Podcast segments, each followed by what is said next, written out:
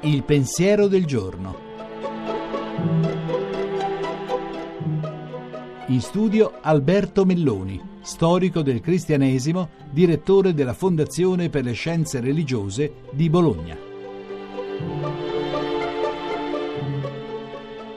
In quello che passerà alla storia come l'abbraccio di Cuba ci sono stati molti elementi che hanno colpito. Il Papa di Roma e il Patriarca di Mosca e di tutte le Russie si sono visti in un luogo totalmente disadorno, fuori da qualsiasi arredo liturgico, senza nemmeno un gesto di quelli che fanno pensare ad un incontro fra capi di chiese. Ma in quell'incontro c'è stato un dono, il dono di un calice, che ha un significato molto profondo. È lo stesso dono che si scambiarono il Patriarca Ecumenico Atenagoras e Paolo sesso del sessantaquattro. È il segno che nel dialogo delle chiese, nell'incontro fra le chiese, quello che è in gioco non è semplicemente una diplomazia ecclesiastica, non è semplicemente la partecipazione a un grande sforzo per far vedere in un mondo diviso che le chiese si possono incontrare, ma che l'orizzonte ultimo rimane sempre solo l'orizzonte della comunione, l'orizzonte rappresentato dalla liturgia.